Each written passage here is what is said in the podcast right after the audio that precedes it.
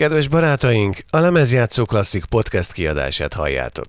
A Lemezjátszó Klasszikban már klasszikussá érett magyar lemezekről beszélgetünk, annak egyik alkotója vagy előadója jelenlétében.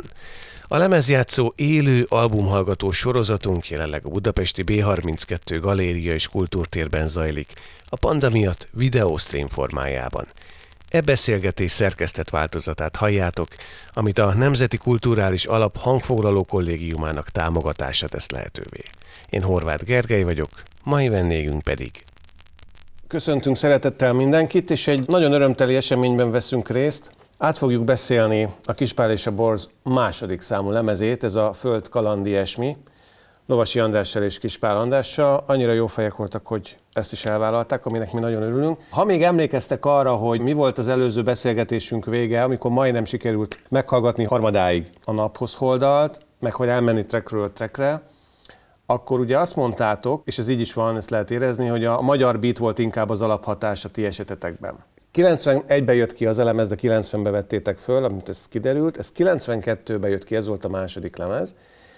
Akkor hogyan gondolkodtatok a, a, a következő lemezről, és ennek mi volt a megszületési mondjam, körülménye? Először is köszöntünk mindenkit.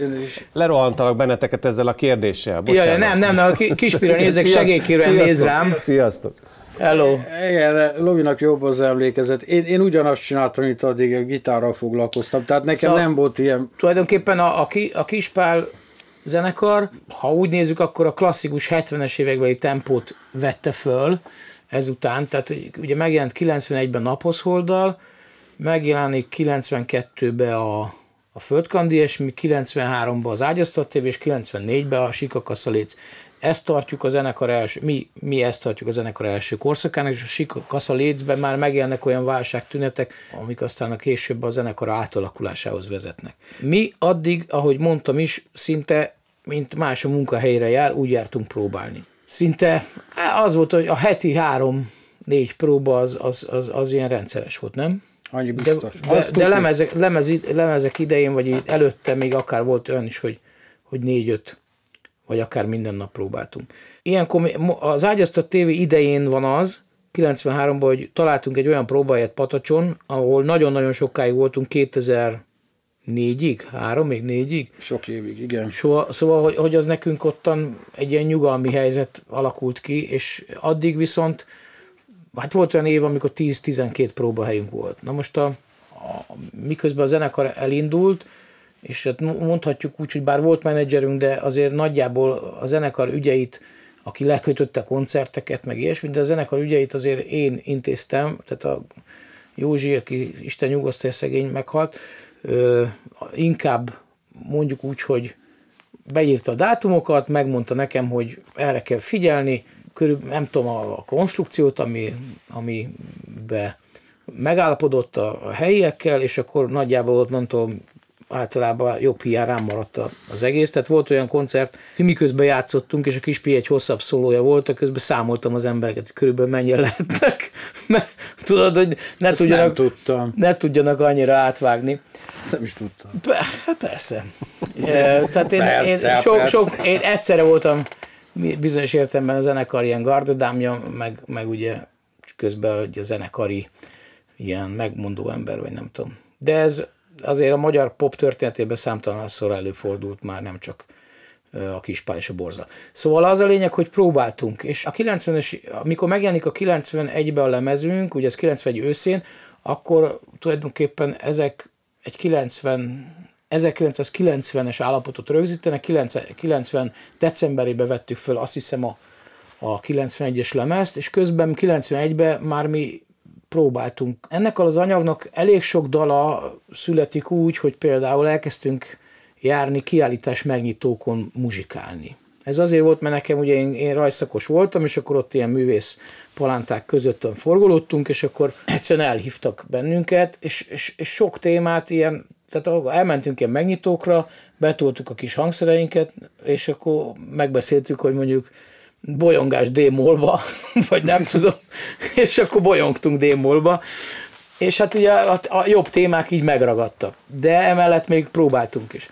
Ja, közben el, elfejtettem, hogy a két lemez között volt az, amikor a A 91-es Pécsi lemez bemutattunk, az a panoráma borozóba volt, az a hegyen volt, és ott én koncerteket szerveztem, ennek ilyen hatalmas pincéje volt, és 200-300 ember lefért, de általában inkább, mikor játszott egy zenekar, 300 ember volt kint ott a diófák alatt, és 50 nézte, de mindegy, mert azok is befizették a belépőt, úgyhogy nagyjából ki tudtuk fizetni az épp érkező zenekart, és amikor nem érkezett meg a zenekar, mert volt ilyen, akkor még nem voltak ilyen nagyon alaposan előkészítve a koncertek, egy-két telefonból kellett lebonyolítani egy koncertet, akkor a Borz lépett fel.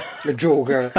Jokerként, de hát volt, de azért nem volt sok, sok ilyen, vagy, de volt olyan, hogy mondjuk nem jött el a basszusgitáros a Kaleti Fény nevű zenekarba, például, és akkor a, beugrottam én basszusgitározni. Tehát a, ilyesmik voltak azért. És akkor ez, a, ez, ez, egy elég kedves hely volt, én szerettem csinálni, meg ott próbáltunk, ott volt a tucunk is, és, a, és ez leégett. És elégett az összes felszerelésünk, ami akkor volt, már voltak ilyen kis próbacuccunk, a kispi összehegeztett ilyen hangfalakat, meg minden. Tulajdonképpen annyi cuccunk maradt meg, amennyi a Warburgba éppen benne maradt. Mert éppen koncertezni voltunk. És ha... pakoltunk be, azt ne felejtsd el. Igen, és hajnalba érkeztünk meg, és a rádió bemondta, hogy leégett a Pécsi panoráma, és mi tudtuk akkor, hogy mentünk föl, és akkor így a hamba emlékszem, hogy a, a vas, meghajlott vas a hangszóró, kosarakat tekeredett a próbáltuk ki, felmérni a károkat, hát tulajdonképpen a Brightigan cínéi is tönkrementek. És az én öreg olyan... Vermonám is. szóval voltak károk. De mi a rádióból hallottátok, mentek, mentetek a panoráma felé, és hallottátok a, a rádióban? Hajnalba jöttünk haza Varburgal, és akkor mondta be hajnalban a rádió, hogy leégett a Pécsi panoráma és nem volt biztosítás, úgyhogy nem, nek, sem nekünk, sem a hely tulajdonosának, aki bérelte, ezt, ezt bebuktuk. Tehát tulajdonképpen egy pillanatok alatt, amit egy-két év alatt így összeraktunk magunknak ilyen kis zenekari énekfelszerelés, pluszokat, stb. stb. ez minden, minden oda lett. Mikrofonok. Úgyhogy ez egy bizonyos értelemben egy, egy csapás volt, és utána a, a Földkandi a nagyobb részét azt a gyárnevű helyen, ami utána nyílott a panoráma, üzemeltetője nyitotta a gyárnevű helyet Pécsen, ahol szintén én voltam az egyik koncertszervező, ott próbáltunk. Ez azért érdekes, mert az, ahogy a neve is, ugye a legendás New Yorki Factory mintájára gyár hely, ez, ez, egy, ez egy hatalmas, üres, kifűthetetlen gyárcsarnok volt, és azt hiszem, hogy úgy próbáltuk, és télen próbáltunk, arra emlékszem, 92 nyarán vettük föl, és 92. szeptemberében, októberében jelent meg az album. 91-92 fordulóján pró, fordult élesbe a lemez, hogy akkor már írtuk a dalokat, tehát már készítettük véglegesre, és akkor kesztyűbe próbáltunk.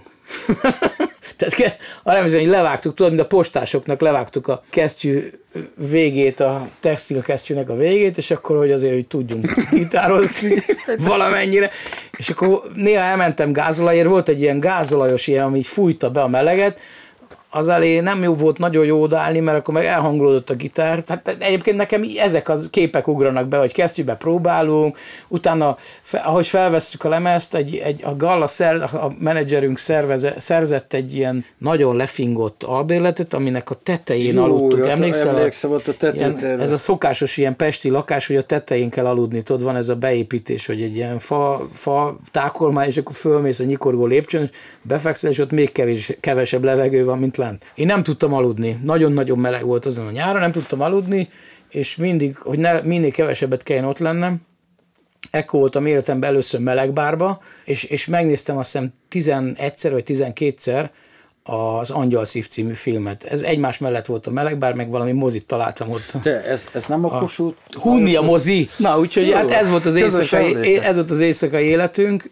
én azért gondolom, hogy akkor szerintem olyan két hét lehetett, mert én, minden este megnéztem az Angyal Szív című filmet, és nem azért, mert, mert annyira nagy rajongó voltam, bár, bár mai napig pont emiatt emlékszem szinte minden képkockájára, de hát azért, mert azt játszották mindig akkor, félkor vagy tízkor, és akkor így elég elfáradtam ahhoz, hogy, hogy mit tudom, el tudjak ott aludni. Szóval nekem ilyen, ezek ugranak be, tudod. Tehát, hogy uh-huh. persze dalokról is beszélhetünk, meg minden, de hogy általában lemezekhez ilyen szállá, hol aludtunk, hogy mentünk, milyen gondokat, logisztikai problémákat kellett megoldani. És ott egyszer annyira összevesztünk ebbe az albéletbe, a, nem tudom már, hogy te vagy én, vagy a Brightigan és én, vagy te a Brightigan. Hát volt egy pár verzió, vagy hárman voltunk. Igen, tehát, hogy, hogy annyira összevesztünk, hogy ott föl is oszlottunk.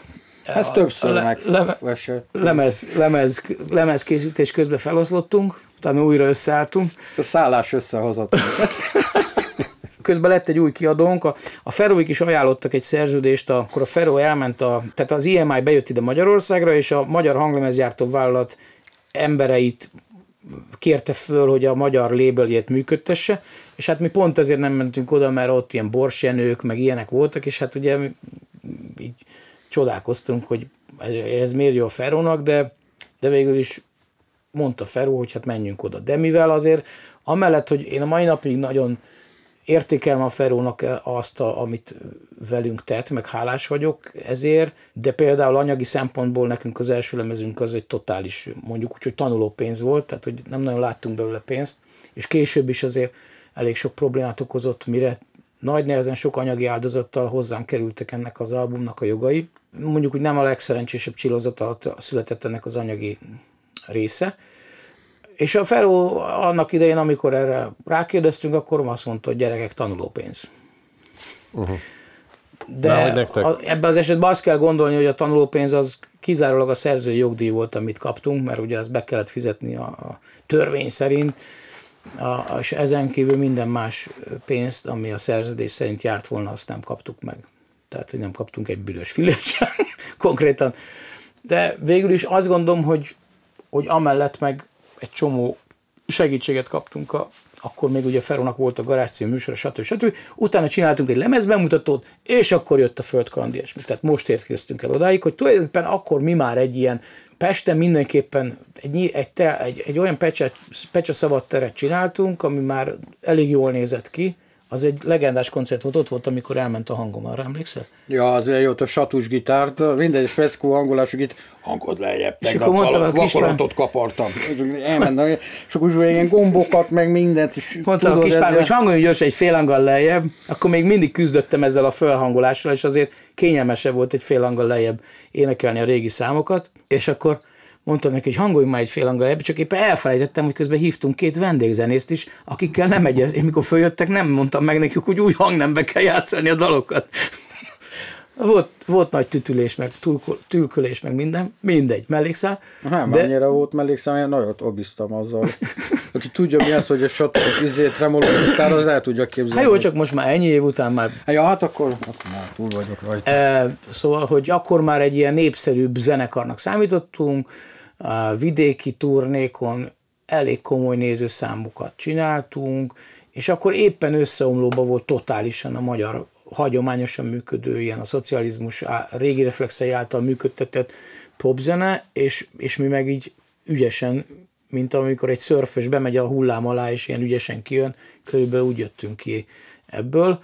És akkor jött a földkandi ilyesmi, ami, ami, amit úgy, vet, úgy akartunk fölvenni, hogy mi akkor trió vagyunk. És nagyon ortodox módon, és ezt egy picit bántam is utólag, szinte csak basszusgitár, egyszágitár, dob van a lemezen. Tehát szerintem nincs is nagyon olyan olyan... És sőt, di- direkt akartok trióra. Igen, szóval, hogy az első lemezen ott elég sok dupla gitározás van, hogy az András föl, még egy szólamot picit teltebben szóljon. Duplán, ott egy kicsit üresen fölmegy gitárszólóba, ugye kiürül, csak a basszus marad, és akkor mellé játszik még egy-két akkordot, vagy kibont egy akkordot. Szóval hogy még figyeltünk arra, hogy kicsit teltebben szóljon. Itt nagyon ortodoxak voltunk, és azt mondtuk, hogy csak a trió megszólalás kell, és hát ezt egy picit utólag én bántam. Én arra emlékszem, hogy annyira nem tetszett a lemeze, hogy szólt, hogy, hogy, hogy Walkmanen legalább 10-szer, 15-ször meghallgattam nagyon nagy hangerőn, hogy, hogy, és akkor jóra, erre mondjuk, hogy jóra hallgattam. Tudod. Így utólag azt hiszem, hogy hát nem voltunk vele túlságosan elégedettek, Szóval egy csomó zenei szándék, meg akkori történés, ami akkor történt a világban zeneileg, az, az, annak látszanak az irányomai, hogy, hogy mi akkor úgy próbáltunk azzal így menni, de alapvetően... Egy picit, bocsánat, itt álljunk meg kérlek. Hadd kérdezzek rá, hogy mik voltak ezek a hatások, amik időközben bejöttek? Nyilván azért a 91-es év, azt, mint tudjuk, a talán az a legutolsó nagyon nagy éve a, a nemzetközi popzenének, vagy a, a rockzenének, vagy a gitárzenének. Nem tudom, hogy hogy közelítsem, hogy ugye olyan, legalább megjelent 8-10 olyan album, amely azóta már ilyen nagyon-nagyon klasszikus. A, meg, ott jön meg a grunge, a Pearl Jam, a Nirvana, mellett a Rage Against the Machine, közben a Metallica, tehát hogy Szóval, hogy, és nyilván én arra emlékszem, hogy például hol, tudod, a Nirvana, a Nevermind albumnak mi volt az a slágere? A Smell Tends Like Spirit, mit tudom, az a bűzlik, mint a Tini Dezodor, valami. Már, de, de elég hallottam azt a számot is, mert na mindegy, szóval, hogy azt tudod, hol hallottam? Hollandiába. Voltunk egy turnén, Holland, hol, hát nem turnén, Gröningenbe volt két vagy három koncertünk, amiből aztán öt lett, de, de ez egy, most nem mesélem el. Bocsánat. És egy, azon a, nagyon büszke vagyok rá, hogy ott játszottunk, ahol a, egy olyan klubban játszottunk, ahol előttünk egy héttel a Nick Cave. Igaz, hogy ő a nagy teremben játszott, mi meg az előtérbe, de ez egy mellékszál. De ez nem az, ahol a halottas... Nem, az egy másik. Játszottunk egy ilyen krematóriumban is, de az, ahol a közönség, tehát ilyen tudod, ezek a, amikre a Sörpult az volt oda, az, az, és akkor ott a csatornák mentek. Vércsatornának volt a helye, meg minden. Szóval elég, elég súlyos helyeken voltunk. De ez, ez, ez nem ott volt, ez, ez egy ilyen klasszikus, ilyen, ilyen igazi rockklub volt, és tényleg ott volt, hogy egy hete itt járt Nick Cave, aki hát akkor is óriási idolunk volt, vagy legalábbis nekem, és akkor ott játszottunk kettő, nagyon lelkesek voltunk, és ott a sarokba ment a tévé, hát akkor mindenhol ment a sarokba a tévé, és a tévé ment az MTV, és megfordult, és ment a, ugye ment a zene, és megfordultam, mondtam, valamelyikünknek, aki ott gyerekek, ez mekkora sláger lesz. És tényleg nagyon nagy. És fél év múlva kezdték el Magyarországon játszani, és tényleg óriási sláger lett, szóval akkor még volt erre érzékem, ma már nincs. De például a Nirván, tehát például ezek a dinamikai váltások, ami, hogy van egy ilyen visszafogottabb verze, amit a Nirván és a Pixies-től nyúlt talán, van egy ilyen visszafogott verze, és akkor nagyjából ugyanaz a harmónia kör fölhangosodik, és egy másik énekdallammal megjelenik refrénként. Például ez valószínűleg, valószínűleg onnan nyúltuk. Vagy, vagy onnan próbáltuk nyúlni, csak hát mivel mi nem raktunk alá ilyen vaskos gitárszőnyeg akkordokat, ezért egy kicsit ilyen felemás, felemásra sikerült. De, De hát mi ortodox, mondtuk, hogy trió, nem játszottunk olyat. De mondjuk, szóval, hogy... bocsánat, András, csak a, a, ez érdekelne, hogy a kispinek hogy jött be, vagy hogy jött be neked András a, a, a grunge, hogyha nem jött be a 80-as évek magyar undergroundja alapvetően? Én, amit utána az autóban Lovitó hallottam, mert az ő cuccait hallgattuk, én onnan hallottam már az új anyagokat. Tehát volt olyan, amikor megkérdeztem, hogy fél nincs baj az autóval, mert olyan, olyan zenéket hallgat, hogy a féltenges. Tehát én onnan már onnan kaptam az információkat. Alapvetően megmaradtam annak a konzervatívnak.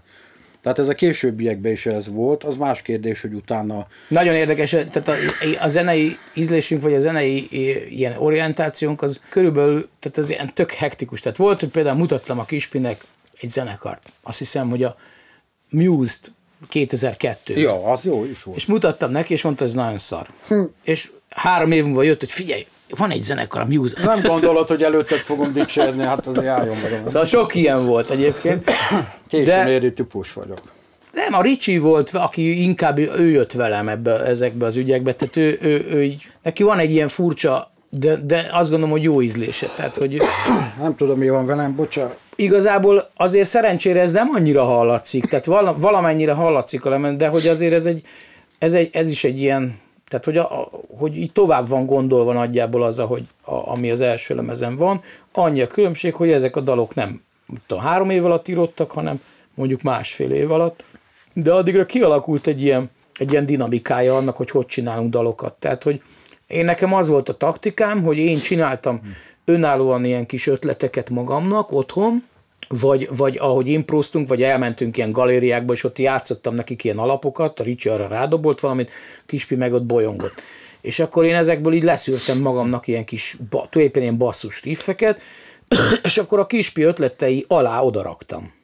Tehát, hogy én nem, sokszor az volt, hogy akkor ő elkezdett valamit játszani, és akkor én a kettőt összepasszintottam. Tehát akkor volt egy valami, amit alá tettél, amit ő játszott. Igen, tehát, hogy ilyen, ilyen ötlet morzsákat mozaikoztam össze dalokká. És akkor valahogy valahogy amikor ezek így összeálltak egy ilyen dal, de mindegyik dalnak megvan egyébként, a, egy, egy csomó dalnak megvan a története, hogy a, ezt, például a föltört, ezt, föltörténetet... Ezt egy... át. Igen, igen. Mit? Szerintem csináljunk egy ilyen menetet, hogy hallgassuk meg most az autók a tenger felét, jó, ezzel indul az album, és akkor lesz időnk arra, hogy végigvegyük a dalokat. Jó? Ahol, jó. ahol megvan a sztori, beugrik. Jó? Jó. Mind a kettőtöknek. Akkor autók a tenger felé, aztán megyünk track by track. Na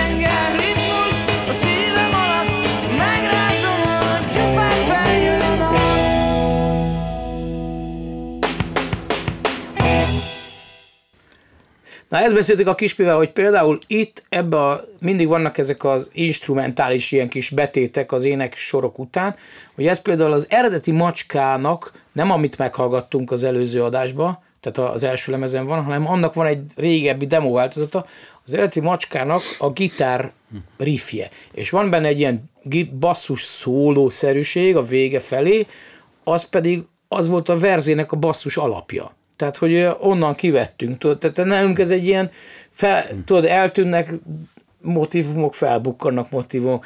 A zsákmányálat például, amelyik ugye nem beszélgetésünk tárgya, de most azért ez egy jó példa, idehozom, azt a Kispi 88-ban mutatta nekem annak a középső részét, ez a és mondtam, hogy ne, ez egy ilyen hard rock cucc, ezt hagyjuk. És akkor, amikor elkezdtük a zsákmányátot csinálni, én mondtam, hogy emlékszel, volt az, a, az az ilyen furcsa, ilyen egyszerű hard rock ilyen betéted, na most az kell ide. Szóval, hogy volt egy ilyen ötlet, hogy mondjam, egy ilyen ötletbázisunk, amiről mind a ketten tudtuk, hogy létezik, mondjuk, hogy ilyen 30-40 ilyen gitár riff, ilyen kóbor, ilyen témák, és akkor ezeket így néha elővett, mikor elakadtunk egy dallal, és mondjuk hiányzott egy C-rész, vagy egy, most a refrén után kéne valami más, akkor nagyon sokszor ezeket elővettük, és beraktuk ezekbe a dalokba. És mondjuk itt az autók a tenger felénél a dalszöveggel volt valami ihlető pillanatod? Persze, ez a mai napig nekem, amikor ezt hallom, mindig az jut eszembe, hogy állok a Pósolajos utca 16-ba, ahol a édesanyám még mai napig laknak, és én is sokáig oda voltam bejelentve, egészen tavalyig. És, és fontos. És akkor hogy valahogy az ott, nekem az ott született, hogy ott ülök a kertbe, és akkor mennek el az autók az utca. Ennyi. Tehát igen, igazából nekem a dalszövegek mindig egy, van egy ilyen nagyon konkrét kép, vagy olyan, mint, és nem is mozgókép általában, hanem van egy ilyen állókép, mint egy, mint egy fotó, vagy egy festmény, amit látok magam előtt, és akkor tulajdonképpen azt leírom amit látok, azt leírom, és akkor az ad valami további irányt. Hát én nem tudom, ezt lehet nagyképűen látomásnak hívni, de én inkább úgy hívom, hogy van egy ilyen kép, egy ilyen indítókép a fejemben, egy ilyen kis, kis ilyen mikro világ. És eh, ezen a lemezen, a, ez a, ebben a patchwork metódusban, amit az előbb meséltetek, ebben a szöveg illesztődik a zenéhez? Hát általában úgy volt, hogy, hogy, hogy ez a, hogy amikor, amikor ezek a részek összeálltak egy egészé, vagy olyan többé-kevésbé egészé, később aztán ez, vannak olyan lemezeink, ahol ezek sokkal töredékesebbek, meg bonyolultabban szövődnek össze, de itt azért ezek elég egyszerű témák, szóval hogy van egy verze, egy refrén, egy verze, egy refrén, kis csörömpölés, körbejárás, és utána még egyszer refrén, szevasz. Inkább arra figyeltünk, hogy ezek így guruljanak, tehát lehessen sokáig játszani, jó lehessen játszani amikor ezt próbán játszottuk. Körbe játszottuk egy 5-6 percig, én ott valamit rávernyogtam, és akkor amikor nagyjából megvolt az ének dallam, akkor otthon valamelyik szövegemet, volt egy ilyen spirálfüzetem. Meg menetlevelünk. Meg, meg mindenféle ilyen papírokra, akkor még nem telefonjegyzetekbe írtam a szöveget, hanem ilyen jegyzetekbe leírtam egy pár sort, és általában az volt, hogy ha illet rá, akkor már a kész dal, dal vázlatra fejeztem be. Tehát, hogy nem, én általában nem írtam készen meg egy dalszöveget soha, hanem nagyon sok olyan szöveget írtam, mint egy ilyen szabad vers, tehát rím nélkül egy ilyen, tulajdonképpen így leírtam csak amit, amit, ezt a képet, amit látok magam előtt, azt így leírtam ilyen jegyzetszerűen, hogy mit tudom én, sokat keres, az én, ez is ezen a lemezen van, azért mondom, sokat keres az én szívem, haza, hazahozza, kijönti, padlon vernek utolsót halaim. Ez például megvolt, de nem voltak benne nagyon rímek, meg nem volt ilyen dalszerű, hanem csak egy ilyen, egy ilyen vázlat volt. És akkor én ezeket nem is csináltam készre, hanem megvártam, amíg van egy ilyen zene váz, amire aztán rá dolgoztam a szöveget. Valahogy így. Menjünk akkor a halszívvel tovább, és akkor csináljuk úgy, hogy... De egyébként, bocs, hogy ez még egy mondat, hogy tulajdonképpen számomra a dalszövegírásba, vagy az egész dal, dalírásba ez a legszórakoztatóbb, vagy a, ez a, ezt szeretem a legjobban, amikor már az én fejemben megvan a dal, a kispiék még nem tudják, hogy, hogy, hogy megvan, de már a zene az ő fejükben is nagyjából megvan, tehát már így mondjuk úgy, hogy 70%-ig kész van egy dal, és akkor amikor így maguktól így összeállnak a dolgok, és igaz, hogy a sokszor gyúrni kell így, vagy, vagy így montráznom kell, meg így játszok bele, meg vele alszom, meg tehát így, hogy, hogy, hogy az egy ilyen, az egy ilyen belső munka, olyan, mint amikor a mixer így tudod, így a betont így keveri, és amikor kiöntöd belőle mondjuk egy öntőformában, amit mondjuk legyen az a zene öntőformája, és így, és így minden így klasszul belesimul, és így lesz belőle egy dal, szóval, szóval az a legjobb. Az olyan, mintha találnád az egészet. Szóval, hogy, hogy nem, nem olyan, mint te írtad volna, hanem az olyan, mintha így, ez így lenne. Tulajdonképpen ez, ez megvolt már, csak, csak azon kellett dolgozni, hogy megtaláld. Hm. Amikor ezt az albumot elkezdtétek egyébként, akkor volt valami ötletetek, vagy elképzelésetek arról, hogy milyen legyen, vagy mi legyen? Nekem nem volt. Ezek jutottak eszembe. Tudod, én, én nem meditáltam. Nem, oda nyúltam, azt ez gyűjt. Hát most de tényleg, nekem nem. Az András egy koncepciózus ember. Ja, ismered a szót, koncepciózus? Használom. Kvázi. Nem, igazából a, ez a, ezen a lemezen, amikor már tudtam, hogy mi lesz a címe, hogy Földkland ilyesmi, az is így ki, kiesik az emberből, tehát így, hogy az, is, az már a lemez készítés, tehát nyár van, följárunk a Csillaghegyre stúdióban, nem a Dorosmaihoz, hanem ez a német Gábor stúdiójába készült, nem tudom azóta mi lehet vele. Tudod, aki a bikinibe dobos, meg a Skor- Skorpióba is ő volt a dobos. Akkor épült ez a stúdió, ez egyébként jellemző ránk a karrierünk során számos stúdiót repültünk be, tehát az is akkor egy, egy visszagúj stúdió volt, és akkor oda jártunk föl, és közben persze ezen unalmamba otthon, amikor nem az angyal szívet néztem, akkor ezen járt az agyam, meg volt egy-két szám, amit felvettünk, és még nem volt kész. A, például a jó az ember madarának, ha a szívek között fészkel, azt ott fejeztem be a, a, a, stúdió, a stúdió munka közbe, azt a dalt. Tegyél le, vagy mi volt a refrény? Tegyél le. Igen, hát, ja, igen. Szóval azt a kis a dalt, mert nagyon szerette a gitár témáját, ami... Hát ne csodálkozz. Nem emlékszem már rá. És, és, akkor, és akkor úgy megcsináltuk Meg nagyjából, a, a, úgy vettük föl, hogy, hogy ének, meg minden nélkül csak felvettük a, a zenei alapot, és akkor közben én lázasan dolgoztam rajta. Ilyen persze később is volt, sőt, volt, volt, volt amikor egész lemezek készültek így, sajnos, mert ez nem a, leg, ez nem a legszerencsésebb munkamódszer, tehát, de akkor ez engem feldobott, hogy hú, én meg tudok ilyet oldani, hogy, hogy így lemez készítés közben még befejezek egy dalt. De munkált benned a szövegek alapján ez a földkaland ilyesmi, vagy, vagy akkor összeáll. Szóval az érdekelne igazából, hogy a, én, a, Tehát amikor, amikor már tudtam, hogy mi az, bocs, én, én mondtam rosszul, igazad van, tehát amikor már tudtam, hogy mi a címe, akkor már úgy kanyarítottam a szövegeket.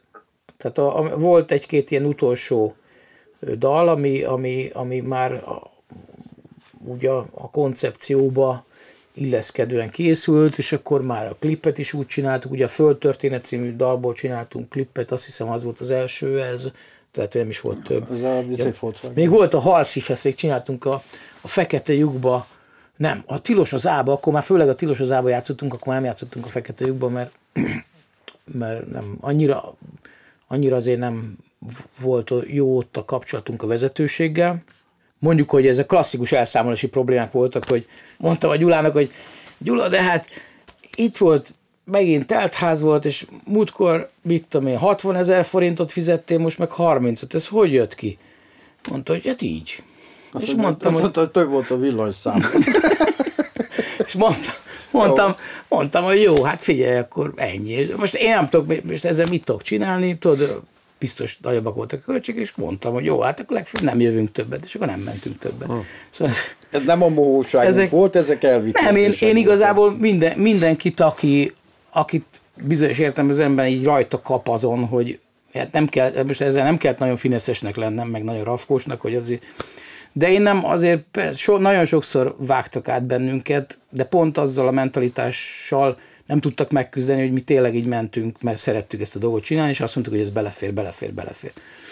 De amikor ilyen nagyon, tehát volt olyan menedzserünk is, meg akit az átvágott bennünket, és akkor azt mondtuk, hogy nem, akkor mi nem dolgozunk tovább vele. Tök mindegy, hogy 10 forinttal, vagy 200 vagy ez.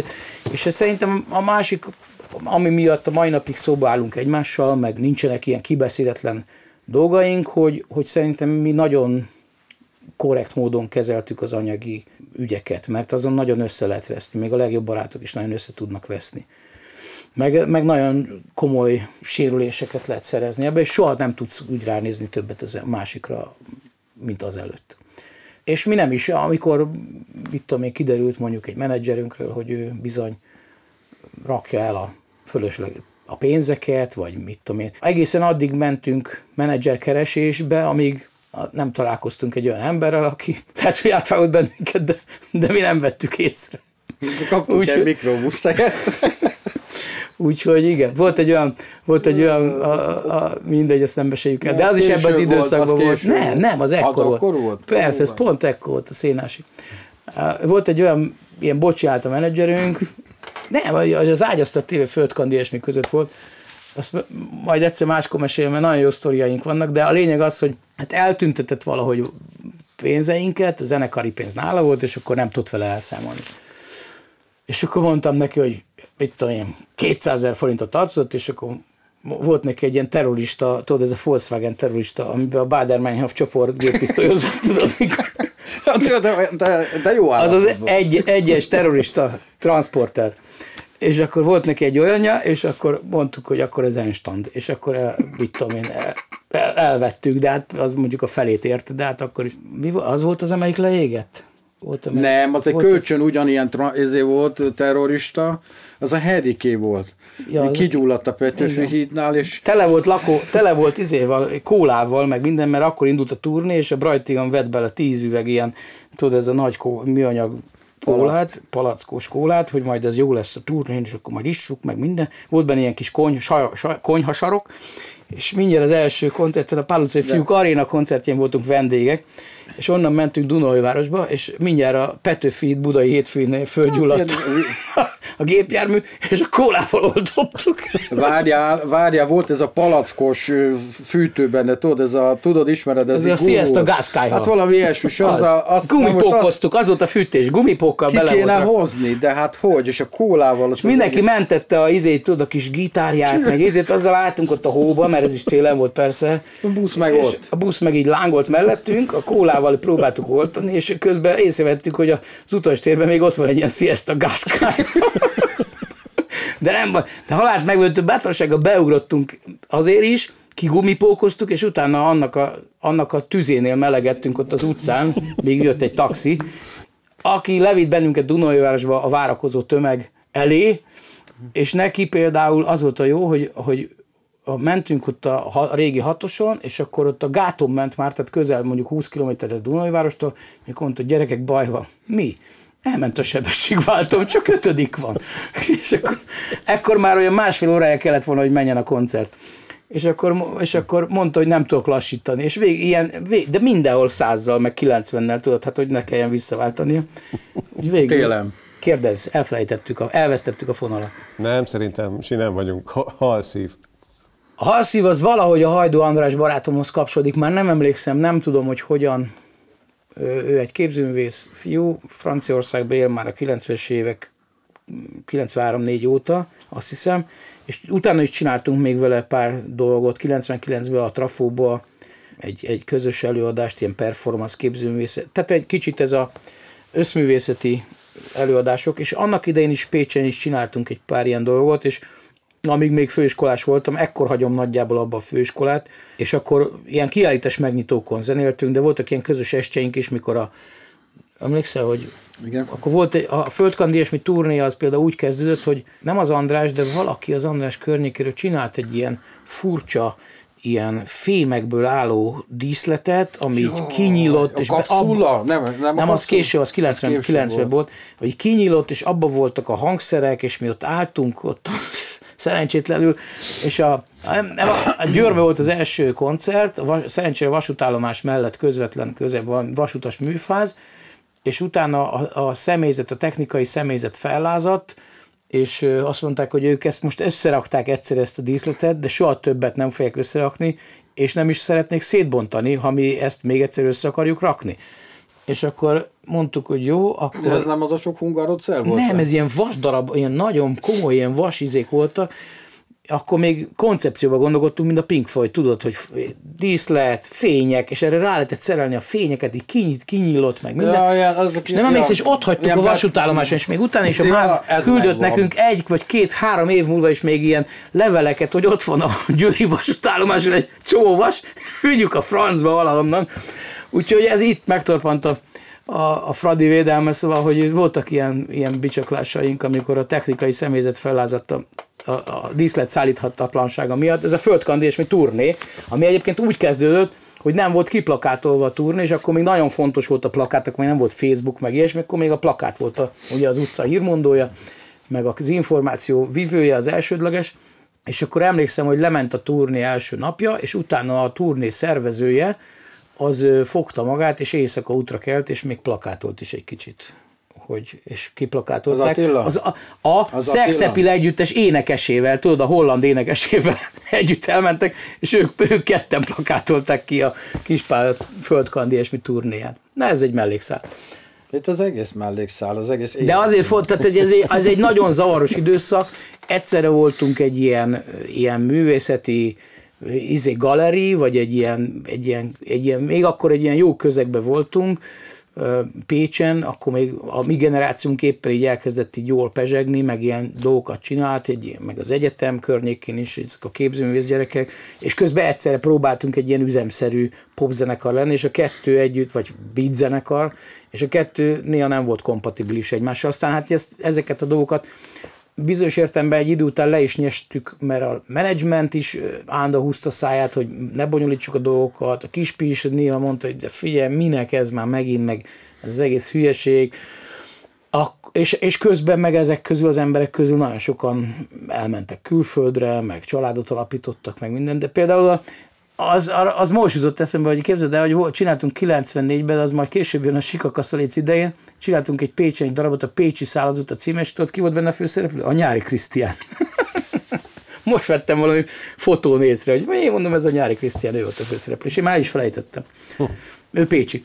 Mindegy, mellékszál. Ugye mennyi mellékszál van? Na, ez az időszak, amikor nagyon sok mellékszál van. Aha. Tökéletes helyettes? az mondja, aha. tökéletes helyettes? A tökéletes helyettes az úgy készült, a zenéje, hogy a kis piacot valamit, és úgy, elég sok dal készült úgy, hogy én mondtam, mint egy ilyen, ma ez úgy menne, hogy a számítógépen kivágok egy darabot, hogy ez jó. És tudod, mondjuk menne a, a hullámvonal, és akkor te kivágod, hogy ez a téma, ez jó. Egy mellényulás volt.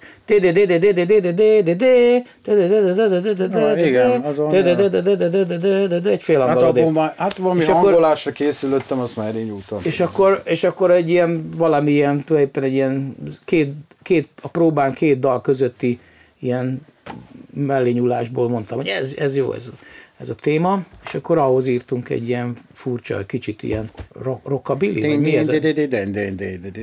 Ilyen ostoba, ilyen menet. Meg a kispira amúgy is jellemző ez a kicsit ez a gyerekdalos ilyen lépkedések, ami, amivel ma lehet, hogy egy kicsit korszerűbb lenne, akkor ez a South Korean pop, tudod, ami most nagy divat, K-pop, az, ugyanezek a béna ilyen pentatonos dallamok, ilyen, tudod, mint ez a régi 80-as évek ilyen számítógépjáték, az a pít, pút, pupi, pup, a te szövegeit sem voltak túl jók, csak Ezek... Ezekkel maradhattunk volna, most átírnánk ilyen South Korean popra. Ja. Csak nem, előttünk hat ilyen csinos fiatal hidrogénezett hajú Csávó? Csávó ugrálna, mi meg ott hátunk putyográk. Te, te, te ismered őket. Jó van, na, ez, ez mellékszál. Úgy azt kell mondani, nem? Mellékszál. Szóval a tökéletes értés, és a szöveg, szövege az úgy, úgy nagyjából, nagyjából azt hiszem az kész volt, azt csak így rá, ráénekeltem a, a, a, a, a gitár témára. Ami érdekessége még, hogy a dobrék meg a dobolásban van egy csomó olyan motivum, amit a Hársagyi Péter barátunk, aki egyébként szintén képzőművész, volt, meg most is a, inkább, most már inkább úgy hívják, hogy alkalmazott grafikus, szóval, hogy abba, ebbe az időben nála, nála is próbáltunk az ő pincéjükbe. Igen. Közeledünk Patacshoz, mert ő is Patacson lakott, most már csak 200 méter és mindjárt oda találunk a jó próbatermünkhöz. És a Péternél próbáltunk, és akkor Péter is beszállt néha hozzánk, és akkor néha elvittük koncertekre és akkor ő ilyen ütős volt, tehát hogy ugye Ricsi dobolt, de Ricsi amúgy is egy kicsit ilyen képzetlen volt, és egy kicsit unalmasan dobolt, mindig ugyanaz dobolta, és akkor az jó volt, hogy voltak ilyen kis finom hangok még mellé, meg minden. És akkor a, a Péternek ezeket a motivumait a Ricsi szépen így lenyulogatta, és így berakta a maga figuráiba, úgyhogy például a tökéletes helyettesben van egy-két ilyen ritmikai, hát kombináció, nem annyira bonyolult azért, amit onnan nyúlt, azt hiszem a Pétertől. De ez megint egy mellékszám, mert ez csak azt mutatja, hogy azért mindig így keresgéltünk. Szóval én egy picit, és a kispivel is ekkor sokat beszélgettünk, hogy miközben a, megérlődött az, hogy mi egy trió vagyunk, ekközben azért folyamatosan azt éreztük, hogy, hogy, hogy a saját határaink túl szűkösek nekünk. Tehát, hogy, hogy, hogy azt akartuk, hogy, hogy valamerre zeneileg tudjunk nyitni. Szóval a, a Földkandi és milyen értelemben a klassz, ez a klasszikus ilyen trió lemez, és szerintem magába hordja azt is, hogy aztán miért váltottunk később, tehát hogy, hogy ennek körülbelül hol vannak a határai ennek a fölállásnak. Említetted az előző beszélgetésünkben, hogy rossz kritikákat kaptatok, vagy nem is tudom, hogy fogalmaztatok. Ilyen vállon veregetős kritikák voltak Aha. ezek. Tehát, hogy inkább ez a jó van hülye gyerek. Izé. De arra figyeltetek? Én, vagy, vagy, én vagy mit csináltatok a, a, az első ilyen hivatalos, nem tudom, kritikával? Amikor még ugye, hogy idézelek, voltak véleményvezérek. Akkor még voltak ilyenek, igen, egyáltalán még volt kritika. Tehát ugye aztán ez később, most ez egy már hosszú beszélgetés téma lenne, hogy miért tűnik el ez, meg miért, mi, ami egyáltalán a, az a kritika, amire érdemes odafigyelni, szakmai jellege van, meg valamiféle zenei műveltségből táplálkozik, stb. stb. meg valamiféle esztétikai ítéletek vannak benne. Nem tudom, tehát igazából szerintem, ahogy most is vannak a kritikusok nagy része, akkor is az volt elfelelő, hogy ő találja meg a zenekart, hogy ő vegye észre, hogy mi a menő, hogy ő fedezze fel a, de ez nem magyar jelenség, tehát hogy azért a, a, a trendeket csinálni a zeneik, a angol száz popzenében, főleg az angoloknál, nem az feltétlenül az amerikaiaknál, de az angoloknál, ott, ott az, a 90-es években az egy rendszeresen visszatérő jelenség volt, hogy, hogy egy-két mérvadó pop, pop újság mögé állt zenekarok mögé, és azokat feltolta egészen a Billboard nem tudom milyen listának a tetejére. É, szóval meghatározó volt akkor még az, hogy, mit írnak rólad, meg hogy hogy tájéko, meg ez egy bizonyos része a közönségnek úgy tájékozódott, és akkor már kezdett visszarendeződni a, a nyilvánosság, a, a, a, régi szoci káderek, meg az a fajta kereskedelmi rádiós ízlés, ami, ami a 80-as években is azért meghatározta a magyar popot, az, az kezdett visszaállni, tehát mindig azt szoktam mondani, hogy mi pont ez a 91-92, az a kiskapu, az a, ami résnyire kinyílt a rendszerváltással, mi, mi azon surrantunk be, mi meg a tankcsapda egyébként, mi azon surrantunk be, és utánunk 93-ban, tehát ezután egy lemezzel, 9, tehát az ágyaszta TV idején alakul a Quimby. Tehát például nekik már nem sikerült annak idején, meg a Heaven Street Seven, tehát ők már, nekik már egy sokkal zártabb nyilvánosság jutott, mint nekünk. Tehát a, még egyszer mondom, a, a Geszti féle műsor, amit az előző műsorban mondtam, azt megnézte aznap este két millió ember. Itt még vannak olyan műsorok, hogyha a Mahasz lista, ú, ezen a, ezzel a lemezzel voltunk Mahasz listán, 12. helyezett. Tényleg? A Humán Telex, és az volt az első magyar független kiadó, a Humán Na, Telex. Jönnöm, hát és azok meg... ünnepeltek, hogy, hogy fölkerültünk a Mahasz listára, de az még ott példányszám is volt jelentős. Igen, igen, persze, hát azért ezek még ilyen 20-25 ezer példányba elmentek ezek a lemezek, kazetták. CD-n nagy, hosszú könyörgésünkre adták ki a földkandi ilyesmit, azt, azt szerintem anyagilag nem volt olyan stabil ez a Human Telex Records, de nem tudom pontosan, hogy Ebben Losó volt benne, aki aztán a, a Jobbiknak a budapesti képviselője lett, ott, szoktam látni ilyen plakátokon, Losonci Pál. Ugye ő a Perfect Name-nek volt a billentyűse, a György Péter, a, a Szexepil volt még ebbe a kiadóba, és az Andersen.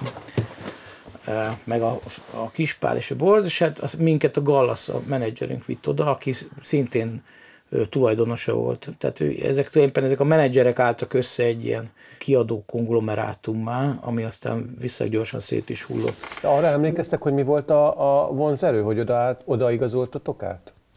Hát a Gallas volt a menedzserünk, és mondta, hogy van ez az opció, meg van az EMI Quintes opció, és akkor és mi azt mondtuk, hogy én nem akartam a borcsenővel beszélgetni. Nem azért, mert soha is nem ismertem, egyszerűen prekoncepció, ez sajnos én prekoncepciódus voltam, hogy én nem beszélgetek ilyen régi káderekkel. Mi van, hogyha sláger lesz a kispál? Akkoriban. Talán szerintem akkor a legnépszerűbb úgynevezett alternatív, vagy ennek a szénának a legnépszerűbb zenekar a Tána Puff volt. A, a, a, de mi már akkor bőven a nyomukba toporogtunk. Aztán ők szerintem sok-sok rossz döntés hoztak a menedzsmenttel kapcsolatban, meg egy csó minden mással kapcsolatban, de ez mi már sokszor átbeszéltük a lecsóval, most nem fogom egyedül átbeszélni, ez, ez is egy érdekes sztori különben. Akkor mi már egy olyan zenekar voltunk, a viszonylag kevés zenekar közül, aki vidéken maga biztosan tudott játszani. Úgyhogy hogy abból pénzt is keresett a rendező, a zenekar, mindenki. Tehát, hogy, Ez nézőszámban akkoriban mit jelentett? Ha nézőszámok nem is voltak nagyon magasak, több száz, tehát mondjuk 200-250 embertől mondjuk 800 emberig, mondjuk egy át, ez, tehát vidéken mondjuk ezer ember szerintem sehol se volt. De inkább azt jelentett, hogy sokkal több koncerthelyszín volt. Tehát ma egy turné az mondjuk 8-10 város, ahova opció, egyáltalán lehet játszani. De akkor az Alföldön volt 40 város, vagy 30, ahol lehetett játszani. Tehát mondjuk elmentünk Kiskun fél, Kiskun hol volt az, a valami lízgyárba játszottunk, vagy valami ilyen malom. Emlékszel arra? Az volt valami turnétemetés, a földkandi ilyesmi turnétemetés. Amikor a Ricsinek rászolták a, a lisztet. Tudod, és ez a szokásos turnétemetés, hogy izé, hogy lábcímbe, kiskuhalas. Kiskuhalason 500 ember. Na most kiskuhalason nem játszottunk százezer éve. Nem csak sem a Kispi, se én, de szerintem amúgy biztos vannak ott koncertek, de gondolom inkább ez a nyári lakossági ilyen kolbásztöltő fesztivál, meg ízé, de nincs, nincs az, hogy, hogy, így, hogy műfház, és akkor oda elmennek az emberek, vagy egy klubba, ahol elmennek az emberek, akkor ez egy ilyen nagy revelációszerű időszak volt, hogy mindenféle kötöttségek nélkül lehetett menni klubot csinálni, klub a, és az emberek kiszabadultak ebből a szokásos ilyen, ilyen fegy, fegyelmezett szocialista koncertkörülmények között, és inkább tényleg ez az erezdel a hajam volt, szóval hogy ennek volt egy ilyen a szabadossággal bőven határos szabadságfoka, amit iszonyan élvezett mindenki. De ekközben meg azért azt gondolom, hogy az, az, a, az a generáció sokkal érettebben gondolkodott a saját sorsáról és a saját jövőjéről, és sokkal kész, szóval sokkal kompaktabb mondatai voltak arra, hogy mi történik vele. Ezt abból gondolom, hogy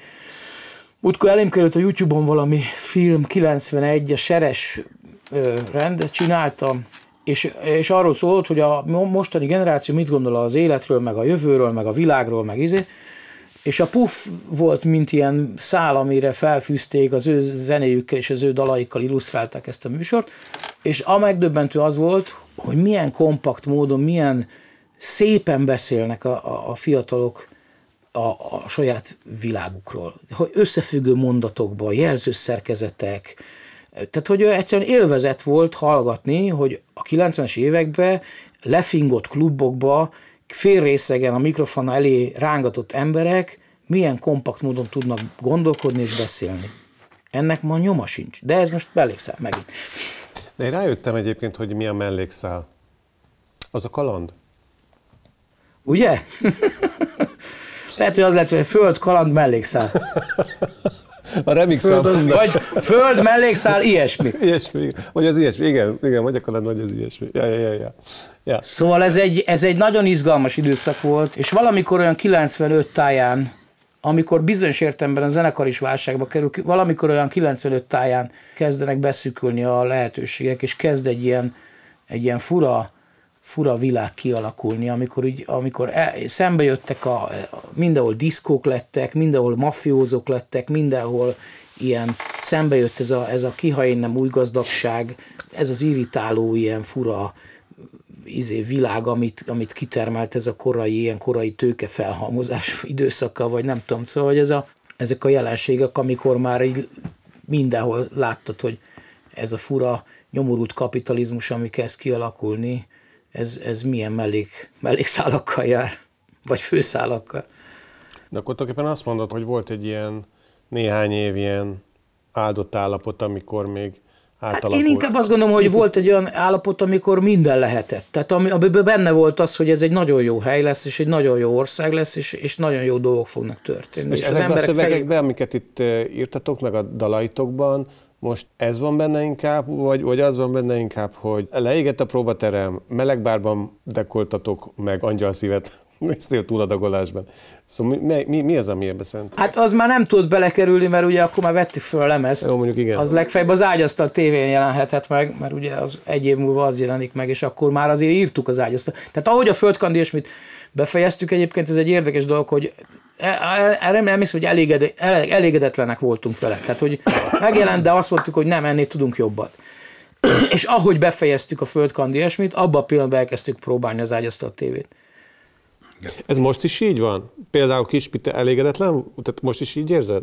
Nem tudom, vannak számok, amiket jó volt játszani, de úgy meghallgatni nem tudom, üresnek érzem, és hülye effektek vannak rajta. Nyilván ott egy új, cucc, új stúdió volt, és akkor hú, ez milyen jó, tudod, meg lehet halni egy stúdió, vagy új, bugyborékol, meg mit tudom én.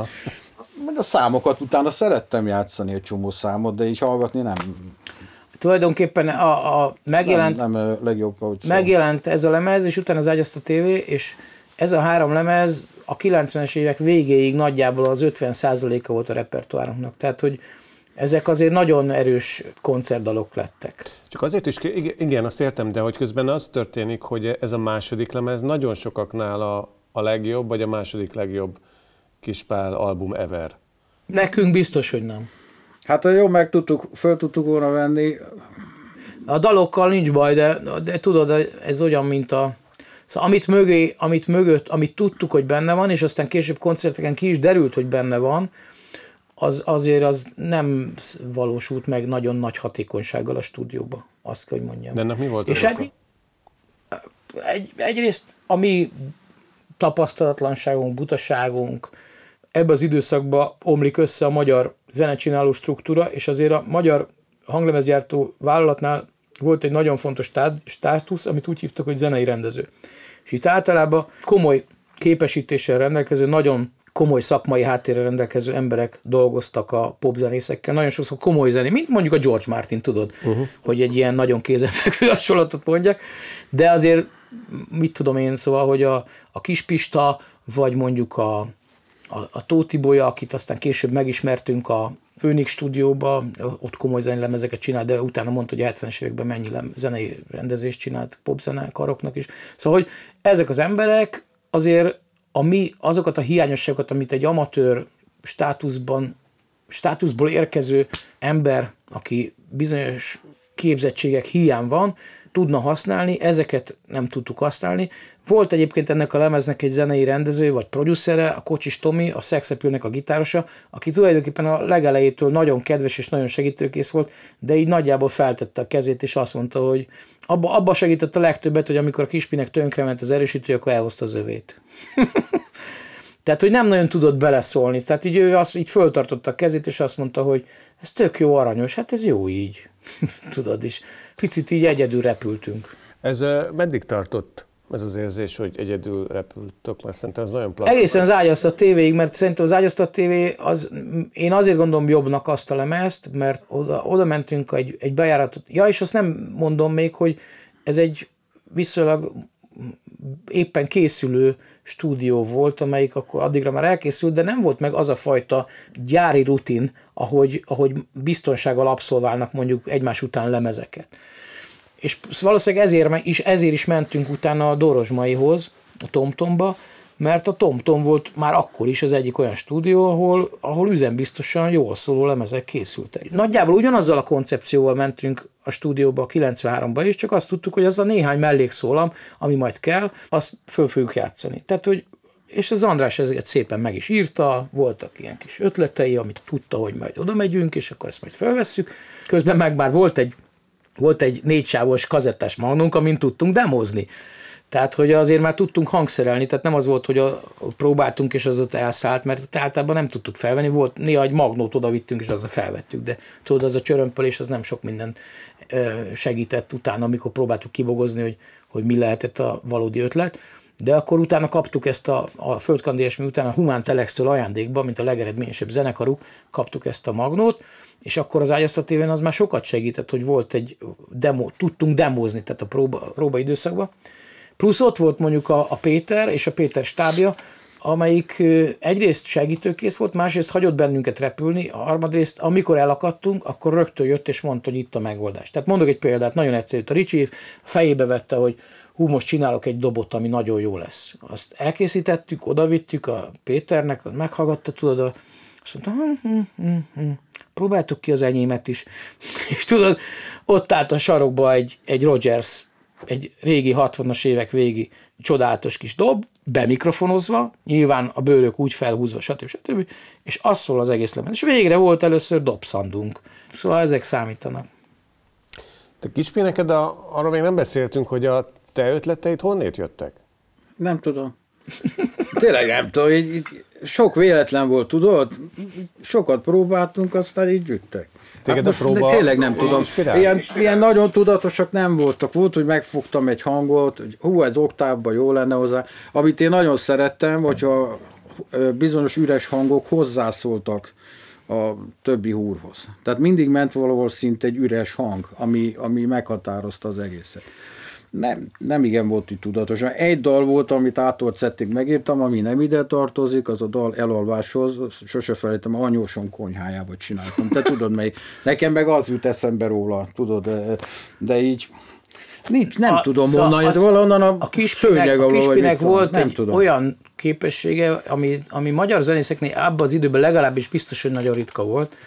A legtöbb magyar, gitárosnál, a legtöbb magyar gitáros az így próbaterembe, meg, meg így, hogyha így leültél, akkor olyan jó dolgokat játszott, így érdekesen gitározott, vagy nem tudom, de amikor koncert kezdődött a koncert, akkor főleg ebbe az alternatív izébe, akkor így visszamenekültek a szokásos tábortűzi csapkodáshoz, meg ezekhez az ilyen, hát vagy valami, tehát vagy valami ilyen alap, a, visszamenekültek egy ilyen a komfortzónába, hogy most, most általán rendkívül utált módon mondják, a komfortzónájukba visszamenekültek egy ilyen biztonsággitározásba. A Kispi, ő nagyon üzem, tehát, és az angol száz, általam nagyon szeretett angol száz zenekaroknál jellemző az, főleg angol gitárosoknál, hogy nem tudnak olyan nagyon sokféleképpen gitározni, nem tudnak olyan nagyon sokféle műfajba csodálatosan gitározni, viszont egyféleképpen tudnak gitározni, viszont úgy nagyon jól. És nagyon üzembiztosan. Tehát volt a 90-es években a Kispi, mikor már elkezdtük sok felvettünk koncerteket, az, persze azok már senki nem tudja, hogy hol vannak, de amikor visszahallgattuk, mert néha csináltuk azt, hogy felvettük, és akkor kielemeztük. És készítettünk egy-két koncertlemezt is, és például a, a Happy Birthday című, amikor 10 éves a kispár, és a Borz, az 97-ben készül, felvettük, azon nincsen egyetlen egy gitártévesztés sem. Tehát nem kellett semmit lejavítani. Tehát, hogy annyira megbízható szandal, mindenből ugyanazt túrta ki. Bármilyen erősítőn játszott, addig tekergette, amíg megszólalt a kispár. Ez, ez ismerős a mai lovasi gitározás technikából is. Itt fölhalmozom, és te bántottál engem mindig, hogy akármit. De Ugyan, nem, ez, ez egy erény. Csinál, ugyan, ez egy igen, erény. Jó, de én csinálom. rájöttem, hogy a gitárosok azok, akkor jó egy gitáros, ha ilyen. Tehát, hogy, hát és ő igazából a kezébe van a szad, erre mondjuk, hogy a kezébe van a szad, meg nem tudom, szóval sokféle megfejtés van, de hogy a Kispi, én amikor a Kispit először hallottam gitározni 1987-ben a próbán, ott azt, azt éreztem, hogy basszus, én még ilyen gitárosra sose találkoztam. Jaj, vagy sörre jön. És amellett, hogy unszimpatikus volt már akkor is. De... Hát nekem te se jöttél be. Csak az Ózdi miatt viseltelek. De hát vannak, amikor ezeket a szimpátiákat van. Tehát a, mondjuk a, a boci barátom, aki azóta gyerekorvos lett, ő sok, ővele sokkal jobban tudtam viccelődni, vagy mit tudom én. De, de hát ő nem tud gitározni. Azt nem meséljük el például, majd egyszer a kispivel csinálsz egy külön egy riportot, és akkor majd megnyílik nagyon, neked. Nagyon Azt nem meséljük el, hogy például miért nem kapott Kossuth díjat, jó? De... Adja már ezzel a szarra már meg. Örülök neki. Pedig, pedig lehet, hogy még kéne, mert megint az van, hogy ah, megint a harmadik dalig jutottunk, az megvan? Konkrét, Fél, kit érdekelnek a dalok? Ja, ja, ja. Na jó van, ez megint csak azt indukálja, hogy reménység szerint valamikor ezt folytassuk, meg ez, ez egy kérés, mert, mert azért itt úgy látom, hogy a dalokban benne van az, amit még el kéne mondani, meg meg kéne örökíteni az öröklétnek. Figyelj, mi ráérünk, tehát még extrán tudunk besélni, legfeljebb a műsorban nem kerül bele. Lovi, kevesebbet metsz, tudod, meg kapál. Hát ez... Gyümölcs oltó Lovasi András. Azért egy valamit nem tudok, nem sok mindent nem tudok sajnos a kertészetben. Ez az oltást, ezt úgy irigylem, hogy nem megy nekem. Ahányszor próbálkoztam, mert annyiszor talán ötből, ha egy megerett. Bár kicsit ez a zenei metódus is az oltásra hasonlít részben, nem? Tehát a, a kispinek a, mondjuk úgy, hogy, a, hogy bizonyos értelemben organikus, és ugyanakkor, ahogy látod, kérdezett tőle, hogy és akkor ez hogy Tehát, hogy ilyen értelemben ő nem bizonyos értelemben egyrészt nincs rálátása magára, másrészt nem képes ezt egy rendszerbe összerakni. Neki azért volt szerencséje velem, mert én az ő képességeit rendszerbe tudtam valahogy foglalni. Folytassuk majd ezt a rendszerezést, Léci. Az a kérésem hozzátok, mert megint, megint itt van tíz dal, amit még nem sikerült átbeszélni egyenként. De... Nekem a kedvencem a, föl, a rétek halványa. Nekem is azt jól le lehetett játszani könnyen. Azt lemez minőségben tudjuk, most is rajta van az interneten, itt játszuk a kertbe, amit emlegettem, hogy egy, vannak ilyen kerti kis koncertek pár embernek, és azt itt játszottuk, és itt vettük föl, rajta van a YouTube-on, nézd meg, lemez minőségben játszuk. Spotify-on is Kispál és a Lovasi, azt hiszem. Na az, az lehet az, az, az akkor, ugye? amit mondtad, a két dal van. Az igen. Alapján. Bízunk abban, hogy jönnek még zenéken év alatt, meg akkor még remélem, hogy találkozunk ez ügyben. Mi minden esetre nagyon hálásak vagyunk, hogy két lemezt is át tudtunk beszélni a helyt. Úgyhogy srácok, köszi szépen. És Mi akkor... köszönjük. Mi thank you. Szia, örültünk, örültünk hogy láttunk, ha csak képernyőn akkor is. Így van. Szevasztok. Vigyázzatok magatokra, vigyázzatok. Ki is oda Hello, hello.